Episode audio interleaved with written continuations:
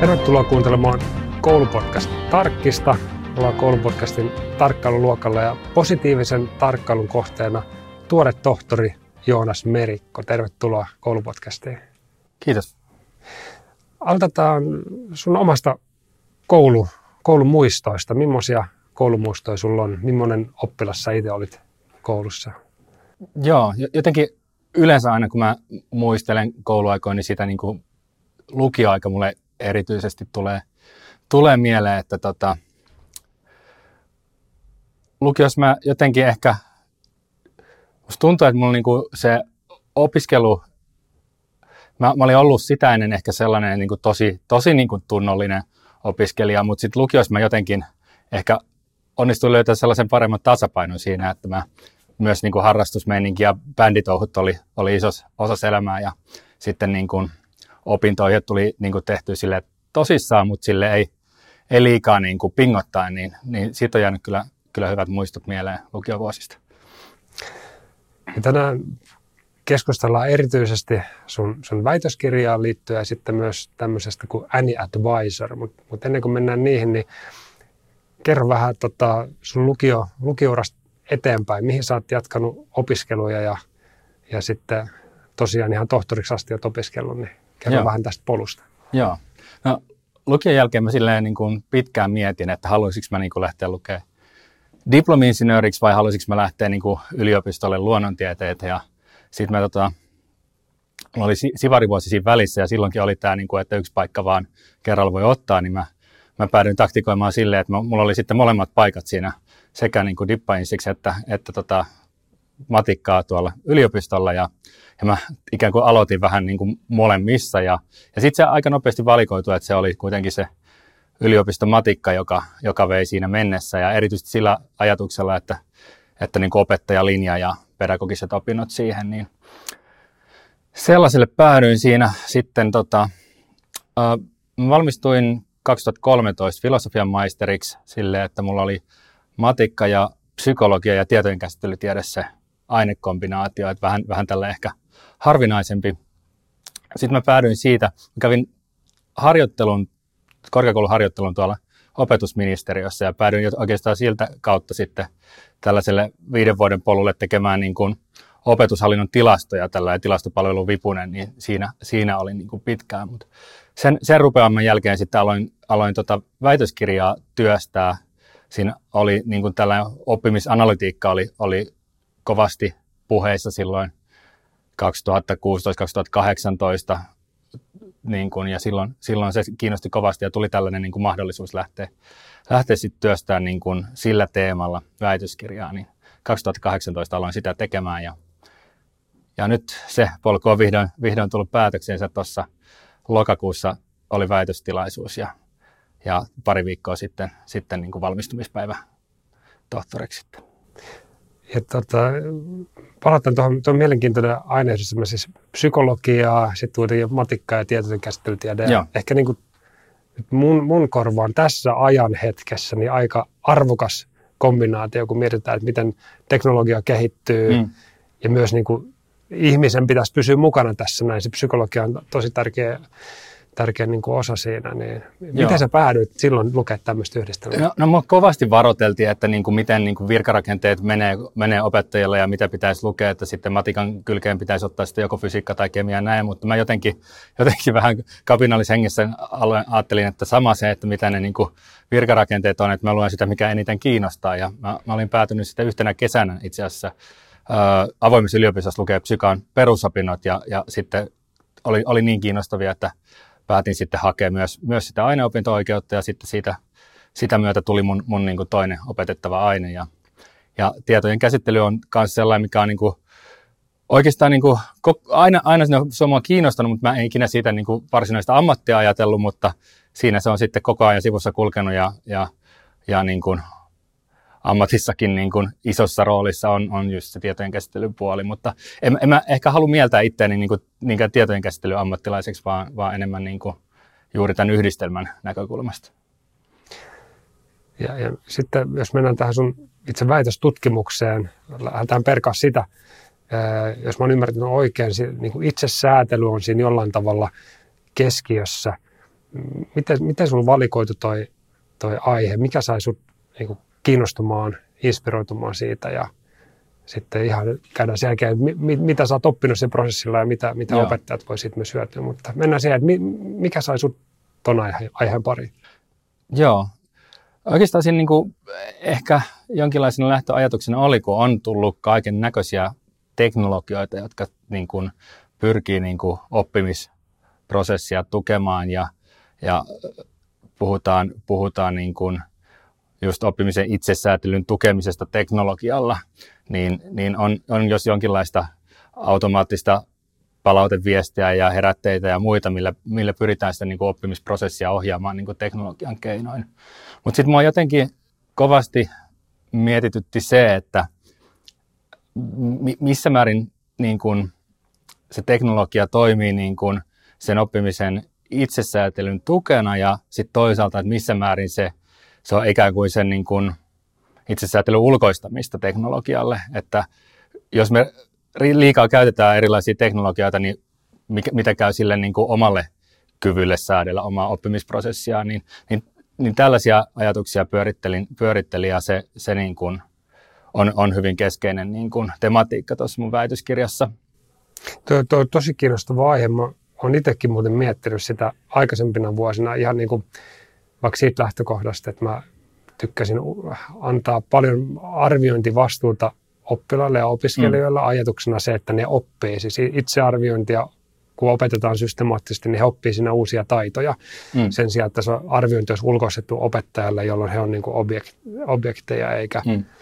eikä pääse harjoituttamaan näitä keinoja. Ja samalla mä mietin, että jos kun yksilöllinen oppiminen kiinnosti mua jossain vaiheessa tosi paljon, edelleenkin to, toki, mutta silloin alkuvaiheessa niin mietin, että jos teknologiaa, tai että se voisi olla niin kuin hyvä apu siinä, että teknologia syöttää niitä asioita, mitä pitäisi oppia. Mutta sitten samalla mä niin kuin aloin miettiä, että tuleeko sitten tämmöinen niin rullatuoli tai, tai niin kuin amputoidaanko me joku kyky tehdä itse päätöksiä, itse valintoja, jos me totutaan siihen, että joku kone tekee kaikki valinnat ja päätökset meidän puolesta. Onko tässä, tässä jotain? Ju, juuri, juuri tuon suuntaista ja sitten toisaalta niin kun, onhan sekin validi ajatus, että niin kun, tietoisesti tehtäisiin noin ja sitten todetaan, että me ollaan riippuvaisia siitä tietynlaista teknologisesta ohjauksesta sitten jatkossa. Et niin kuin, mä oon usein niin kuin verrannut, verrannut tota navigaattoreihin, että mitä ihmisten suunnistuskyvylle on käynyt, kun, kun on niin kuin navigaattorit yleistynyt ja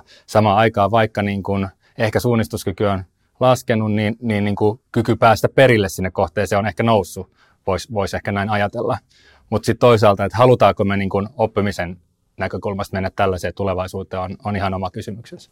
Joo, tuota analogiaa jos käyttää, että sitten tiputetaan jonnekin vähän tuntemattomaan paikkaan siinä matkalla ja sanoo, että suunnistapa tässä nyt itse, niin sitten ollaan ihan hukassa, että mm. ei tiedä ja ei löydä mitään. Ja Kyllä. Toki mä tunnistan itse, mä oon neljä vuotta ajanut postin pakettiautoa yliopisto-aikana kesäsi Helsingissä ja mä mm. niin tunsin ehkä kaikki Helsingin kadut. Siihen aikaan vielä aina suunnistettiin puhelinluettelon avulla. Joo joka pakettiautossa oli puhelinluettelo penkin alla ja ei ollut, ei ollut navigaattoreita, mutta nykyään kun ajan, mulla on navigaattori päällä hmm. ja kyllä se vaikuttaa mun ratkaisuun ja mä huomaan, että mä unohdan koko ajan reittejä enemmän ja enemmän ja hmm. se riippuvuus niin itselläkin, vaikka joskus luulee, että mä oon täysin immuuni sille, niin Joo. kyllä se hiipii sieltä. Joo, ja sitten toisaalta taas niin kun, kun puhutaan näistä, näistä itsesäätelyn tukiteknologioista, niin niissä korostetaan kasvatustieteellisessä kirjallisuudessa, että niiden pitäisi niin kun koko ajan niin kuin himmata sitä tukea sitä mukaan, kun oppia kehittyy. Mutta sitten taas, jos me ajatellaan navigaattorin, niin tuntuisi täysin absurdilta, että se navigaattori sanoo, että hei, sähän tunnet tämän reitin ja menee pois päältä sitten. Et, kyllähän me, niin kuin, siinä on, on niin kuin ero, että se ehkä, ehkä niin metaforana täysin, täysin toimi. Joo, ja tosi, tosi kiinnostava pointti toi, että nimenomaan sitä tukea pitää himmata sitten, kun kehitytään. Ja nyt ehkä tämä, miten teknologia hiljalleen vyöryy tähän opetukseen mukaan, niin voi olla, että aletaan enemmänkin vaan käyttää enemmän ja enemmän, ainakin tässä alku, alkuhuumassa. Joo. Mikä oli se sun päätutkimus niin kohde, vai oliko se just, just tämä tai, tai sitten niitä tuloksia, mitä sä... Joo, no, no oikeastaan se niin kun, oli, että mä otin siihen niin kun, tavallaan tämän niin kun, opettajan ja sitten toisaalta oppijan ja toisaalta teknologian niin kun sen kolmikeskeisen niin kuin suhteen ja roolin tarkastelua sellaisissa ympäristöissä, missä tällaista jotain teknologista säätelytukea on, on saatavilla. Et paljon on tutkittu sitten niin kuin ihan pelkästään niin kuin oppijan ja sen teknologian ö, suhteen näkökulmasta, on tutkittu niin opettajateknologian suhteen näkökulmasta, mutta harvemmin on, on sellaisia asetelmia, missä tämä koko, koko niin kuin kolmio on, on niin kuin huomioitu. Ja siinä niin kuin, ehkä sellainen niin kuin päätulos tai mun, mun, mitä mä niin kuin ehdotan siinä, siinä niin kuin johtopäätöksenä, että tällaiset niin kuin teknologiset ö, oppimisprosessin ohjauksen välineet tulisi ehkä mieluiten nähdä tällaisena niin kuin opettajan apuohjaajana, että sitten siinä säilyy se, että niin kuin paljon on sitä puhetta, että niin kuin teknologia voisi joskus korvata opettajat ja sitten, että niin kuin oppia ja kahdestaan vuorovaikuttaa sen teknologian kanssa, mutta ehkä pikemminkin niin, että se nähtäisi just siitä, että niin kuin opettaja on se pedagoginen asiantuntija, jonka apuohjaajana se teknologia siellä, siellä toimii, ja se voi osin toimia autonomisesti, se voi antaa autonomisesti palautetta oppijalle, se voi käydä mielekkäitä keskusteluja oppijan kanssa, mutta tavallaan se, se niin kuin perimmäinen pedagoginen vastuu on kuitenkin siellä opettajalla eikä, eikä niin kuin sillä teknologialla. Toisaalta teknologiallekin voidaan laittaa sellaisia niin kuin pedagogisia vaatimuksia nimenomaan, että, että sitä niin kuin arvioitaisiin siitä näkökulmasta, että, miten, että se toimii pedagogisesti järkevästi. Tuliko sinulla tutkimuksen tai tutkimisen aikana jotain semmoisia hyviä ajatuksia tai vinkkejä tai, tai tipsejä opettajan suuntaan, että mitä, mitä olisi hyvä huomioida tässä, tässä kentässä tai mi, miten sä neuvoisit? Tai... Ehkä, ehkä se niin kuin kaikista keskeisimpänä, että pysyisi koko ajan se tietoisuus siitä, että missä juuri tällä hetkellä niin kuin se oppimisprosessin säätely, että kenellä on kontrolli, kenellä on niin kuin pallo siitä, että onko se niin kuin opettajalla, onko se oppijalla, onko se, onko se teknologia, onko se jaettu jotenkin näiden välillä ja, ja missä se liikkuu. Ja se voi olla niin kuin eri, eri vaiheessa niin oppimisprosessia tarkoituksenmukaista olla eri paikassa. Et voi olla, että niin kuin jossain kohti on ihan tarkoituksenmukaista, että ikään kuin se on siellä niin kuin teknologisella työkalulla se tavallaan kontrolli, tai jossain kohti, että se on opettajalla, mutta että kuitenkin loppupyrkimyksenä olisi, että me niin kuin oppijat oppii sitä niin kuin itsesäätelyä myös niin kuin tavallaan myös oppimistuloksena siinä, siinä prosessissa. Että olisi, olisi se tietoisuus siitä, ja siihen liittyy sellainen niin kuin, tavallaan teoreettinen mallikin, mitä mä väitöskirjassa esittelen, että tällainen oppimisen säätelyvastuun malli. Mikä, kanta sulla on tällä hetkellä tai näkemys tähän niin kuin itsesäätelyn tai oppimisen säätelyn kehittämiseen tai tukemiseen, sen kehittymisen tukemiseen lapsilla meidän koulussa? Mä, mä väitän, että me holhotaan liikaa ja amputoidaan lapsilta kykyä oppia tärkeitä taitoja. Mm. Mut niin kuin suoraan sanottuna, mutta mi- miten sä, sä tämän näet? No siis se on, se on tosi haastava kysymys sen takia, että meidän niin kuin oppijoiden välillä on hirveän paljon eroa ja niin kuin, ei voi ajatella silleen, että niin kuin, ton ikäisillä se säätelytaito on tossa ja ton ikäisillä tossa, vaan niin kuin siinä sama ikäluokan sisälläkin voi olla isoja eroja ja sitten niin kuin, tavallaan se pitäisi pystyä niin kuin, ottaa se yksilö siinä huomioon, mutta se on sitten taas tosi vaikeaa, kun niitä yksilöitä on se luokallinen siinä.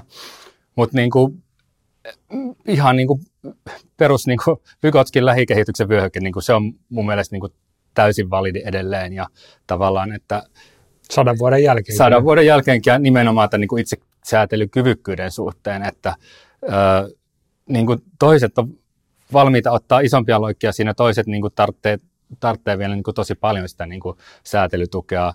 Ja ihan siis voi olla niin kuin yliopistossa asti, että niin kuin toinen tarvitsee niin kuin tosi paljon säätelytukea ja toinen on, on täysin, täysin jo niin kuin itse säätelevä oppija.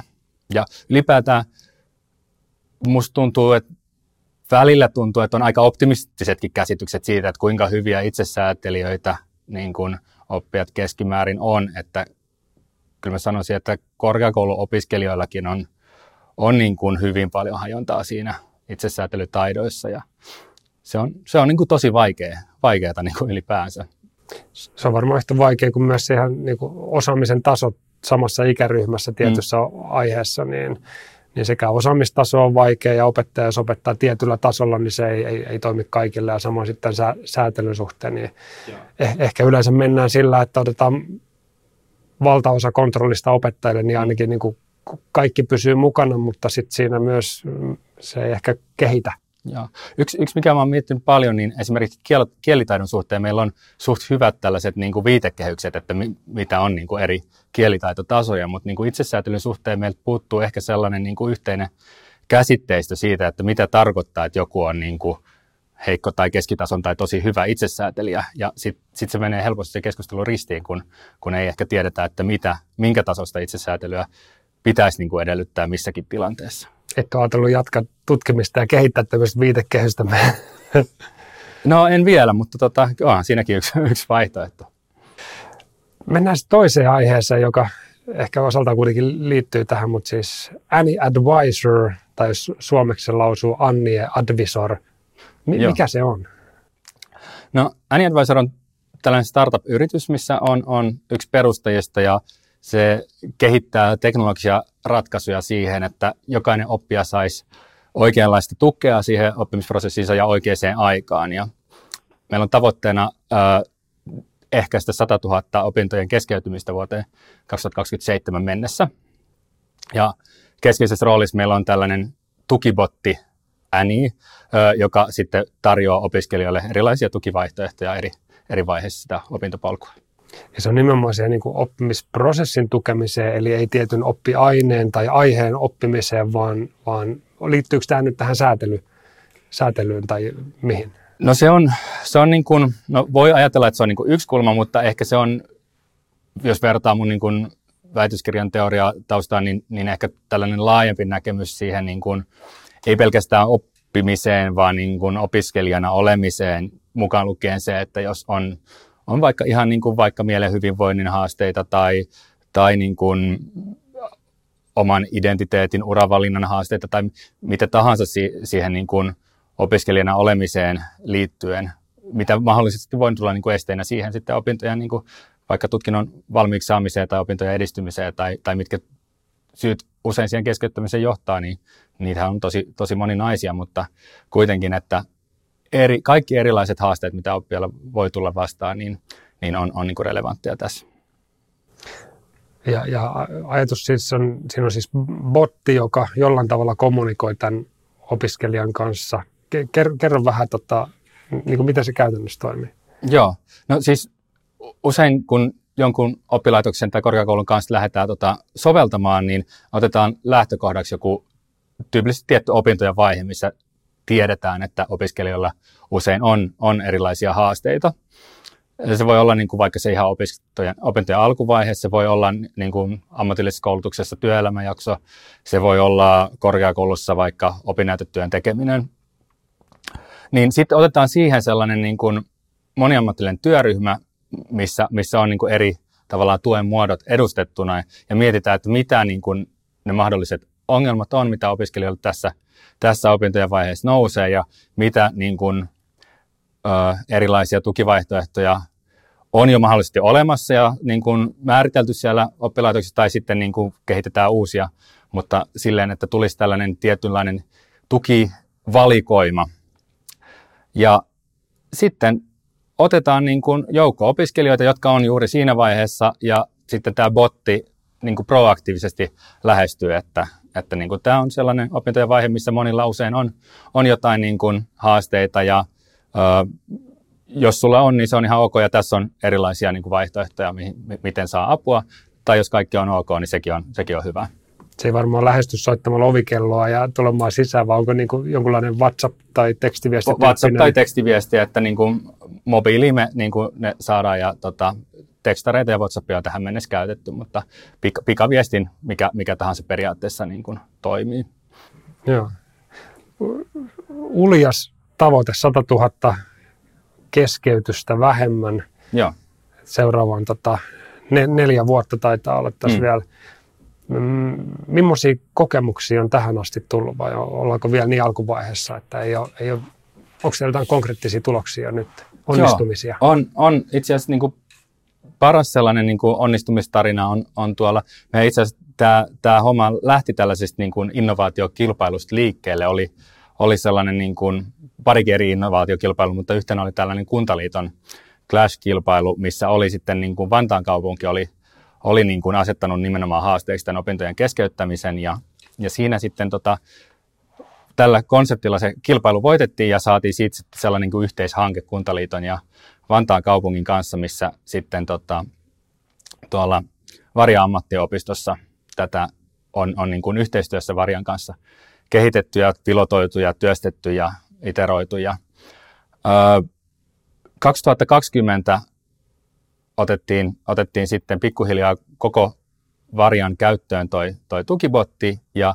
siinä sitten kun jälkikäteen tarkasteltiin tilastoja, niin ö, eroamisprosentti vuodesta 2020 vuoteen 2021 ö, itse asiassa laski 25 prosenttia. Eli ihan huomattava, huomattava tiputus siihen. Toki se ei ollut sellainen niin kuin satunnaistutkimus, että voisi sanoa, että se kaikki johtui niin kuin tästä tukipotista, mutta sen verran tiedetään, että kun katsottiin valtakunnallista eroamisprosentin niin kuin muutosta, niin se oli, se oli ylöspäin sillä samana aikana. Että ei, mentiin niin kuin ikään kuin valtakunnallista trendiä vastaan siinä. Joo, kuulostaa kyllä hyvä. Missä kaikkialla on, on, on käytössä tällä hetkellä? No, noin, noin 30 oppilaitosta tai koulutusorganisaatiota on tällä hetkellä, jotka käyttää pääosin Suomessa ja eniten toisella asteella on, on ammatillisia oppilaitoksia, lukioita, mutta sitten on, on myös niin kuin korkeakouluissa, yliopistoissa, ammattikorkeakouluissa käytössä. Millainen prosessi on käyttöönottoa? Nyt jos sanotaan vaikka, että joku, joka kuuntelee tätä toteaa, että hei, meidän oppilaitoksessa tuommoinen voisi olla myös hyvä, niin mistä löytää lisätietoa ja mi- miten sitä saa käyttää? No tietenkin meidän nettisivut anyadvisor.com, sieltä, sieltä löytää lisätietoa, mutta se käyttöönotto yleensä niin kuin, se on mennyt tässä vuosien varrella koko ajan helpommaksi, koska meillä näitä niin kuin erilaisia valmiita tavallaan käyttötapauksia. Meillä on ollut niitä moniammatillisia ryhmiä miettimässä, että miten tässä kohtaa pitäisi toimia, ja niitä alkaa nyt kertymään, ja meillä on, meillä on aika hyväkin niin kuin kattaus jo sellaisia tavallaan valmiita sapluunoita, mitä voi ottaa käyttöön. Me on niin kuin sovittu kaikkien kaikkien niin kuin oppilaitosten kanssa, ketä tätä käyttää, että ne, mitä, mitä yhdessä suunnitellaan, niin ne on sitten myös muille, muille oppilaitoksille, jotka tätä työkalua käyttää, niin käytettävissä. Niin siellä on jo jonkinlainen kokoelma niitä, eli siellä on sellaisia valmiita, millä pääsee liikkeelle, mutta yhtä hyvin voi sitten alkaa niin kuin ihan, ihan suunnittelemaan niin kuin siihen omaan ideaansa, että mikä se, mikä se vaikka opintojen vaihe olisi ja minkälaista minkälaista tukea sitten olisi siihen saatavilla, niin, niin sitä. Et me, siinä on oikeastaan kaksi vaihtoehtoa, että lähtee sellaisen valmiilla pohjalla tai, tai sitten varaa sellaisen suunnittelusessio meidän kanssa ja siitä se lähtee. Te saatte varmaan paljon kiinnostavaa dataa myös tota kautta, kun teillä on paljon käyttäjiä. Onko jotain, niin kuin mikä on yllättänyt teidän niin kuin työryhmää tai jotain tosi kiinnostavaa, mitä olette havainnut? No ehkä se, että paljon puhutaan tästä niin kuin, äh, niin kuin mielenterveyskriisistä, niin se, että niin kuin tyypillisesti siihen liittyvää dataa on kerätty tällaisilla laajoilla tutkimuksilla, joita toistetaan suht harvoin, niin nyt kun meillä kertyy silleen aika tiheällä niin kuin aikasyklillistä dataa, niin, niin siellä on paljon sellaisia tavallaan vaihteluita, mitkä ei ehkä, ehkä näy niin, niinkään niin kuin sellaisessa, että jos kolmen vuoden välein toistetaan joku asetelma, niin sitten sen kolmen vuoden sisällä on voinut tapahtua erilaisia heilahteluja niin kuin niissä, niissä tuen tarpeissa ja, ja niin kuin mit, mitkä korostuu milloinkin. Ja erityisesti tuossa niin kuin, ö, koronan eri vaiheiden aikana niin kuin havaittiin tiettyä niin kuin tosi isoa piikkiä niin kuin vaikka mielen hyvinvoinnin haasteessa ja sitten havaittiin sit sellaista niin kuin helpottamista. Ja niin kuin helposti niin kuin tuntuu, että se julkinen keskustelu on paljon siinä, että, että niin kuin mielenterveyskriisi on niin kuin koko ajan niin kuin kasvava ja iso, mutta siellä on paljon sellaisia nyansseja, mitä, mitä niin kuin, ei ehkä tuollainen niin kuin, uh, tyypillinen data, mitä siihen käytetään, niin näytä. Että me saadaan aika, aika niin kuin sellaista niin kuin tarkkaakin dataa siitä, että minkälaisia heilahteluja siellä tapahtuu. Uh, mitkä on tämmöisiä tyypillisimpiä haasteita, mitä niin kuin opiskelijoilla on, mitä te olette havainneet? No tähän on niin kuin, usein niin kuin puhutaan paljon siitä, että miten niin kuin, tavallaan se niin kuin, opiskelujen sujuvuus ja sitten taas tällainen niin kuin mielenhyvinvointi, nämä on tosi niin kuin, kytkeytynyt toisiinsa, että, ja siinä niin kuin, molemmat vaikuttaa, vaikuttaa toisiinsa. Ö, isoimpana tulee niin kuin nimenomaan niin kuin opintoihin liittyvää, on opintoihin suunnittelua tai, tai niin kuin opetusjärjestelyihin liittyviä asioita, mutta sitten heti tokana sieltä tulee sitten nämä mielen, mielen hyvinvoinnin asiat. Ja siis oppimisvaikeuksia, erilaisia niin kuin tukiopetuksen tarvetta tulee, tulee esiin.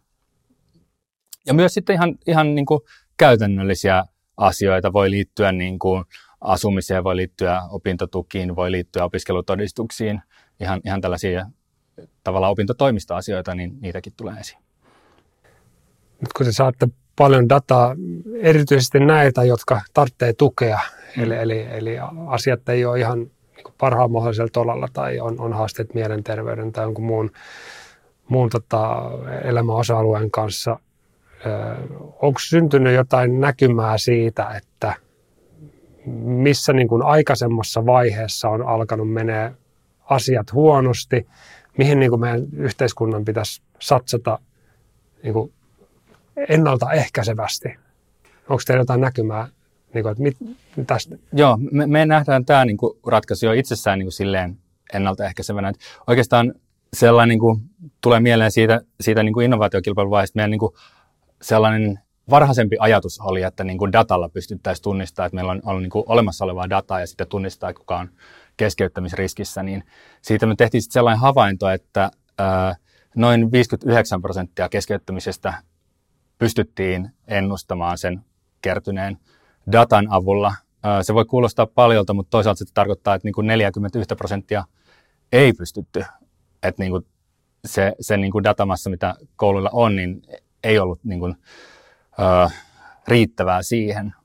Ja siitä sitten saatiin tämä ajatus, että niin kuin kysytään niin opiskelijoilta itseltä, että niin kuin, miten menee. Että se on itse asiassa niin kuin varhaisempi indikaattori, kun siis opiskelija itse tietää, että sillä menee huonosti ennen kuin se näkyy jossain niin kuin opintorekisteridatassa, niin, niin se on niin kuin, uh, ollut jo lähtökohtaisesti sellainen niin kuin, ikään kuin varhainen indikaattori siitä.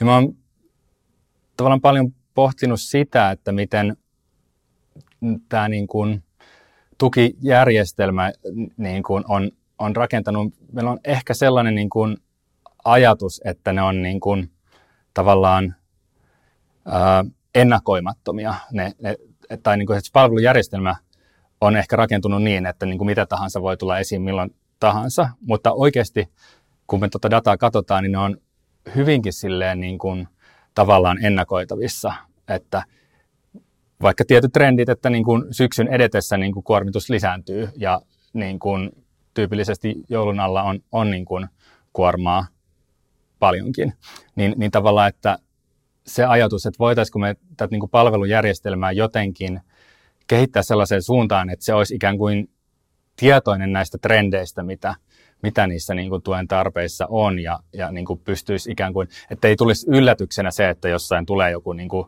kuormituspiikki, vaan että se olisi tiedossa, että kuormituspiikki on varmasti tulossa ja siihen pystytään varautumaan.